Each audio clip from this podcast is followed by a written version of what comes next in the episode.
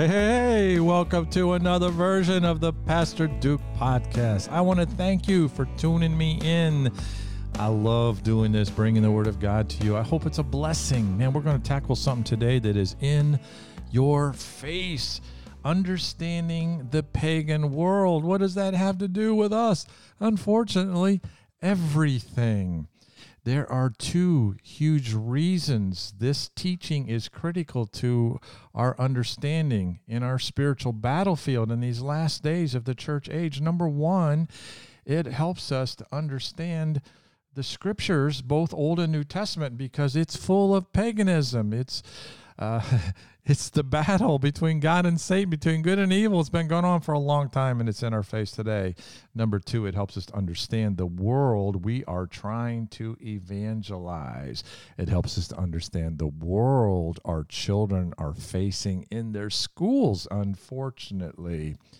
In the Old Testament, the Jews stood alone as a monotheistic people group while the whole world was given to paganism or polytheism, the worship of many gods. The New Testament church marched triumphantly out and against this pagan world, and uh, they prevailed. The church, greater was he that was in the church than he that was in the world. And so the Western world was overcome, that paganism of the Western world was overcome by the power of the gospel there was a title given to Emperor Constantine of Rome. The, title was called Conqueror of Paganism when he signed into Roman law the Edict of Milan in 313 AD, making Christianity the official religion of the Roman Empire. The pagan temples were converted into Catholic churches. My opinion wasn't that it was a real conquering of paganism as his new, newly organized Catholic Church was more of a blending of the two, blending of Christianity, uh, not real Christianity, but a blending of Christianity, as it were, with uh, paganism, kind of uh, not a conversion, but a um, blending of the two. You see, Christians are not made by an imperial decree which Constantine declared the empire. You're now Christian because I say so. That uh, that that's not the way it works.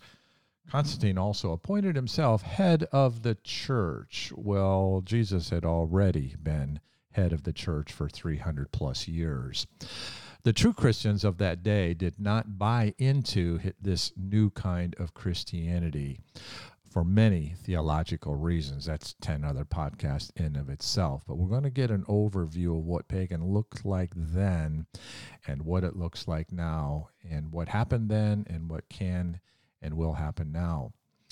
So the real Christians didn't buy into it. But the pagans, they had no problem with the emperor converting the Roman Empire by the signing of a single decree. This is no problem for them. And of course, if they were refusing to do so, they would be banished from the kingdom at best, or even worse, death. So here's why. Here's why they had no problem buying in. You see, when you understand what people believe, then you can understand what they do. See, paganism, just another name for polytheism or the worship of many gods we know from the scripture that their gods, little g, of course, were demon spirits. In the pagan way of thinking, number one, their gods, little g, were angry at each other, constantly fighting, and their gods were also angry at the people. They hated the people, and the people hated them. There's nothing remotely connected uh, with love to anything that's pagan. It was all fear driven, not love driven. Number two, they made sacrifices to appease the wrath of their gods. Smaller sacrifices would be of food, larger sacrifices would be of animals, the shedding of animal blood, and then the ultimate sacrifice, human sacrifice, child sacrifice. Baby boys, normally between the ages of one and two years old, that's what Baal worship was all about, we read about in the Old Testament. Why God condemned it so harshly. Uh, they had offered their virgin daughters uh, about the time of puberty, normally the firstborn son, the firstborn daughter. Why would they do that? To appease the wrath of the fertility goddesses. Now they love those children as much as we love ours, but in their in their system of thinking, they so feared these angry gods, it would be best to to sacrifice one of their children so as to have uh, protection for the rest of their children. How horrific is that? And so when the gospel comes to those people, John 3:16 was music to their ears for God so loved the world that he gave his only begotten son. In paganism they had to give theirs. In Christianity God gave his. So you can see why the huge appeal uh, the gospel was to those who were living under the fear of paganism. Number four, the gods, little g, fought amongst themselves, which fleshed out into human wars. That was their explanation for human wars. The gods are warring. Different people groups held to different gods and uh, based on their ethnicity uh, or geography. And um, they fought in defense of their gods. That's how they viewed what was going on in war. Uh, the military uh, win went to the god who was the strongest at that given point of time. The defeated people group uh, would view the god they were fighting against was more powerful than the god they had previously worshipped. So they would gladly worship the new God whose responsibility would be to protect these new worshipers from their old, angry, defeated God. That's why when you go to the ancient museums of art, you see hundreds of statues of God bodies without heads, and you see hundreds of God heads or busts with no, uh, with no bodies they made the heads interchangeable. This is crazy, but it made a whole lot of sense in the pagan world. So it was a quick and easy change to new godheads, uh, to the old god bodies uh, to save time and money, be good stewardship in a pagan sort of a way when the need occurred. My wife takes me to these museums and I see this fleshed out, and I know why they did it that way. Number five, the gods, little g, would often manifest themselves to their worshippers through supernatural manifestations. The gods or demon spirits would at times indwell certain worshippers, where we would see the likes of a possessed people walking on hot coals with no bodily harm. Other manifestations were bloodletting, where they would cut themselves and bleed out. Uh, we saw that with Elijah confronting the prophets of Baal on Mount Carmel. There was bloodletting going on, uh, cuttings of their body uh, with uh, oftentimes immediate healing on the spot. Uh, the people were both in awe seeing this, and the demonic stronghold of fear would be strengthened upon the whole village or region that watched these things take place. I've personally seen videos taken by our missionaries out of Temple Baptist Church in Halfmoon, New York, went to Ivory Coast, Africa, videotaped showing the possessed people in these worship services of demons slicing open their gut with razor sharp machetes and as fast as the blood and guts began to spill out, they were healed instantaneously. It just went right back up into them, and not so much as a scar was left behind. The worshipers would often uh, they'd go crazy and work up into a frenzy. Often they would speak in ecstatic languages, which I find very interesting, and often they would show superhuman acts of strength, like jumping up into the air like three or four times higher than any human can, lifting objects far exceeding normal human capabilities. These worship services would go on for hours, leave the people completely exhausted, and further tighten Satan's grip on the whole society. Number five, the, their worship was uh, drum centric. I mean, in the beating of drums. There was no music, there was no singing, uh, but there was loud, rhythmic drumming and human chanting of mantras, inviting the spirits to come, building up into a frenzy. There would be lots of chanting, whereas in our worship service, we have singing. Number six, in pagan worship, all of their all of our Judeo Christian morality is completely foreign to the pagan mind. If it feels good, they did it. There is no morality tied to sexuality in paganism. Pagan temples provided prostitutes, both male and female, both heterosexual and homosexuality was openly practiced publicly in the pagan worship centers. Pagan services would often be viewed by today's standards as sex orgies. It's kind of a rated R uh, uh, podcast, but uh, hey, we're just looking at the historic facts. We were on vacation in Italy, went to the ruins um, where the ashes of, I'm losing the name of the city, I'm off text now, and it was covered by ashes uh, from the volcano about 70 AD or so and um, we, we were viewing through the uh, the museum there, and uh, there was the sex room. we were shocked. We we went in, and uh, we were only in there for a few minutes, and we got out of there as quickly as possible. But it just verifies everything that I'm saying here. It was filthy morally. It was just a mess. In their uh, sexual activity in the temples, uh, there was it was more or less the religious gratification for the faithful worshipers. We see in the book of Numbers, chapter 25, verses 6 through 15, the same sexual, moral filth from paganism was happening at the door of the tabernacle built by Moses in the wilderness. God quickly executed judgment on this sad moment in Israeli history. You see, what Satan does in his religious rites, he will gladly bring to the Jews and try it over and over again. And he'd also bring the same thing to Christian churches if he has the opportunity. Number seven, there are no absolute moral truths in paganism.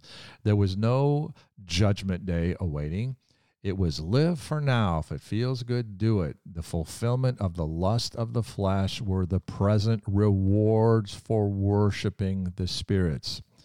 Did you ever notice the satanic temptations that he put before Jesus following his baptism? We read about it in the Gospels. Satan offered power, he offered provision, he offered protection to Jesus if Jesus were to bow down and worship him. Of course, Jesus uh, passed that temptation with flying colors. He did not bow down for even one second. But those same temptations are what Satan offers people in paganism, as they make commitment, make their sacrifices. They have uh, they have the favor of Satan to bring them power over people. A lot of times, sexual power, sometimes financial power. He offers them massive material provisions, and he offers them protection in his own sort of a way. And um, so Satan has always offered the same things to fallen man sex, uh, money, and power. It ruled the pagan world. Just make your sacrifice, worship the demons, and eat, drink, and be merry, for tomorrow you die. There was no giving account for your actions before God in the end. No forgiveness, no redemption. There were various uh, views of the afterlife, including reincarnation. The spirits of the dead were believed to be uh, reachable. You could reach the spirits of the dead through necromancy, which King Saul did, a satanic occult uh, rite. He did with the witch at Endor. Again, paganism creeping into Judaism. There are many portals. Uh, that word portal is a, an occult word. It means entrances where the demons are invited into a house, into a, society, into uh, an event. Uh, the portals into the netherworld is a common Old Testament term netherworld, which is the invisible dark world of demonic spirits. It's what Ephesians 6:12 talks about, for we wrestle not against flesh and blood, but against spiritual powers and spiritual wickedness in dark and high places. So necromancy is one of those uh, uh, rites that are practiced today. Common occult uh, drawing cards or uh, portals tarot cards, Ouija boards, crystals, seances, channeling. Channeling, which Hillary Clinton brags about, uh, long, long channeling the spirit of Eleanor Roosevelt. Sounds so cute It's occult worship activity. It's pure evil. The recent social phenomena of cutting, especially among young people, piercing, and bodily mutilation was all part of pagan practices all through history. Have you noticed? It's all back. There are dark spiritual powers behind the moral insanity that confronts us today. 1 Timothy 4 1 through 3 Now the Spirit speaketh expressly that in the latter times some would depart from the faith, giving heed to seducing spirits and doctrines of devils, carnal spirits, seducing spirits. Be assured, be assured, demonic moral doctrine will be 100% opposite godly moral doctrines. Let me explain that to you. God's doctrine, your bodies are fearfully and wonderfully made. Treasure your body, take care of your body. The doctrine of the devils, your body is pathetic. It's nothing. Cut it up, disfigure it, paint it, uh, fill it full of alcohol, fill it full of drugs and toxins, eat crappy food. God's doctrine, he made both male and female with heterosexuality and procreation within the confines of marriage. Not before, sex not before marriage, that's fornication, and not outside of a marriage, that's adultery. Demonic doctrine, the exact opposite. Fornication, adultery, homosexuality, pedophilia, bestiality, and now gender dysphoria, for 6,000 years of recorded human history, two genders sufficed, both male and female. But the past few years, an additional 71 genders have emerged. I assure you, demonic sexual forces are behind it. I just finished reading Jonathan Cahn's newest book called The Return of the Gods, little g. The best read for me in the past 20 years. He gives the historic and biblical realities of the false gods we see over and over again in Scripture. Who was Baal, also pronounced Baal? Who was Ashtaroth? Who was Semiramis? Who was Tammuz, Tammuz? I've heard it pronounced differently. What were their titles, their purposes, their direction? How did they work? How were they worshiped? You'll learn. As Scripture promised, they are back bringing havoc upon this last day's culture, just as they did in ancient day cultures. Cahn uses Jesus' illustration of the house cleansed from demonic powers if it is not properly fulfilled in time, the demons return, bringing seven more demons, even more evil than the first. Look at the moral filth being taught in our public schools today. It looks like Jesus, his warnings were not heeded. The wokeism of our present world is no more than the rebirth of ancient paganism. What goes around, unfortunately, comes around history, if we don't learn from history's mistakes, we repeat them. When Jesus came, the whole world was under pagan worship, except, of course, for little Israel, which surely had its own uh, slides into the darkness on occasion we read about in Scripture. Pagans uh, lived deplorable moral lives, both sexually, as I've mentioned before, and ethically, which I'll look at now for a moment. There was no blessed hope, no redemption, no absolute, no absolutes, except they were absolutely against any absolutes. I find that so interesting. It's the same today. I find it ironic. no absolute truth, and they're absolutely sure about that. Uh, that's their problem, not mine. Today's tolerance movement is violently opposed to tolerating anything biblical, Christian, or Judeo. Anything goes except ancient biblical truths. They'll say, well, that's your truth. No, no, no. Truth is truth, and lies are lies. Pagans were lost, they lived in the dark, they were troubled by spirits, they lived in constant fear. They lived in the moment, controlled by bodily desires, uh, personal moral integrity was unheard of. And if somebody tried to have that type of integrity, they would just be mocked. They would be called deplorables. Uh, oh, that, that was recently. Moral relativity and situation ethics ruled their day. Get all you can, as much as you can, as soon as you can, at anyone else's expense. Children and women were sex toys. There was no social value given to people. People were expendable. Power was everything. Power corrupts, and absolute power corrupts absolutely. That was the world Jesus sent his followers into on what we call the Great Commission.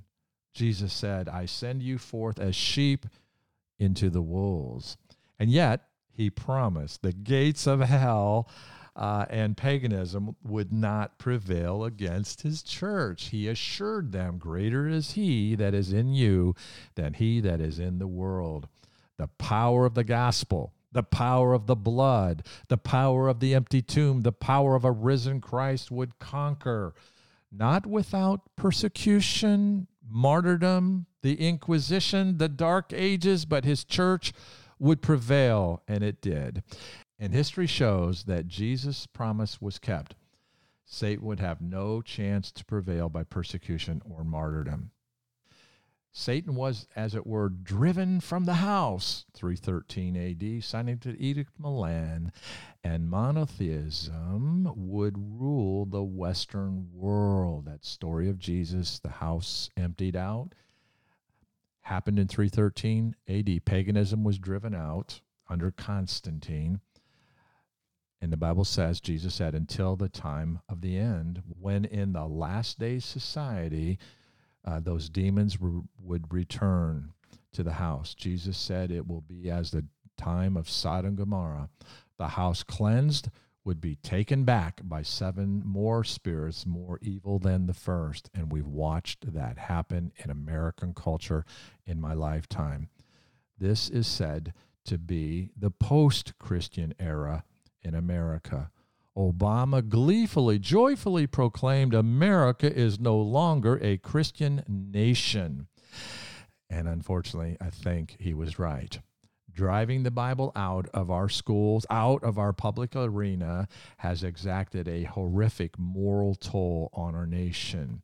We've killed 64 million of our most innocent via abortion, offering our children on the pagan altars of sexual promiscuity and financial convenience.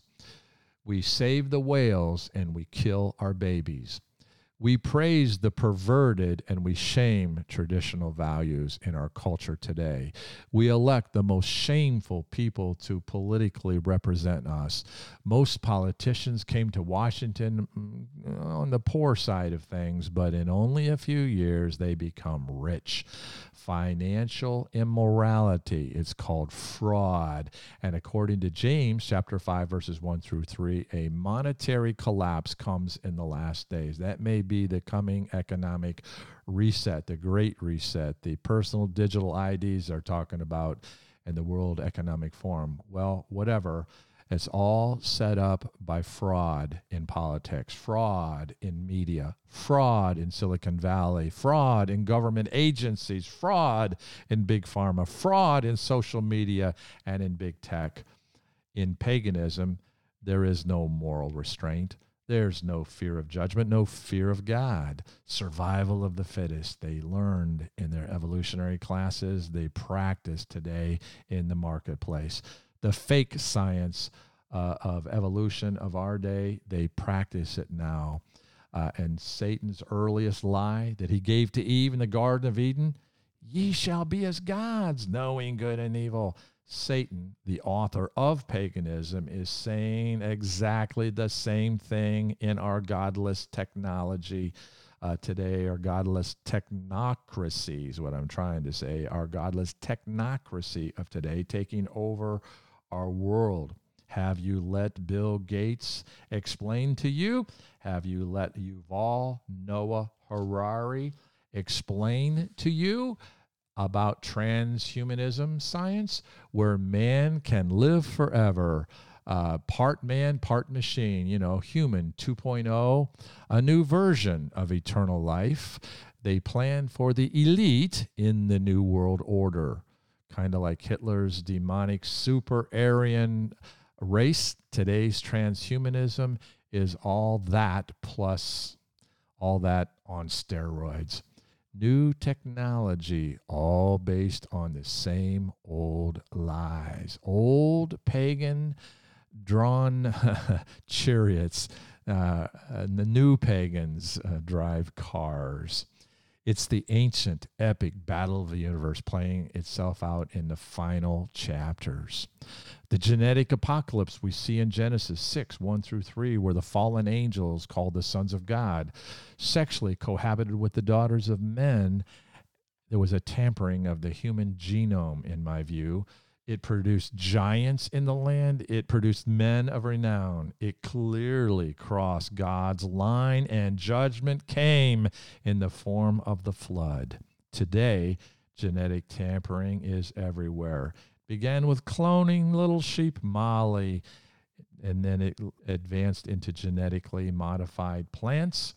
And now we have human 2.0. China, Russia, and the United States are in a scientific genetic bending race behind the closed doors in the labs of mad scientists working on super soldiers, a genetic apocalypse.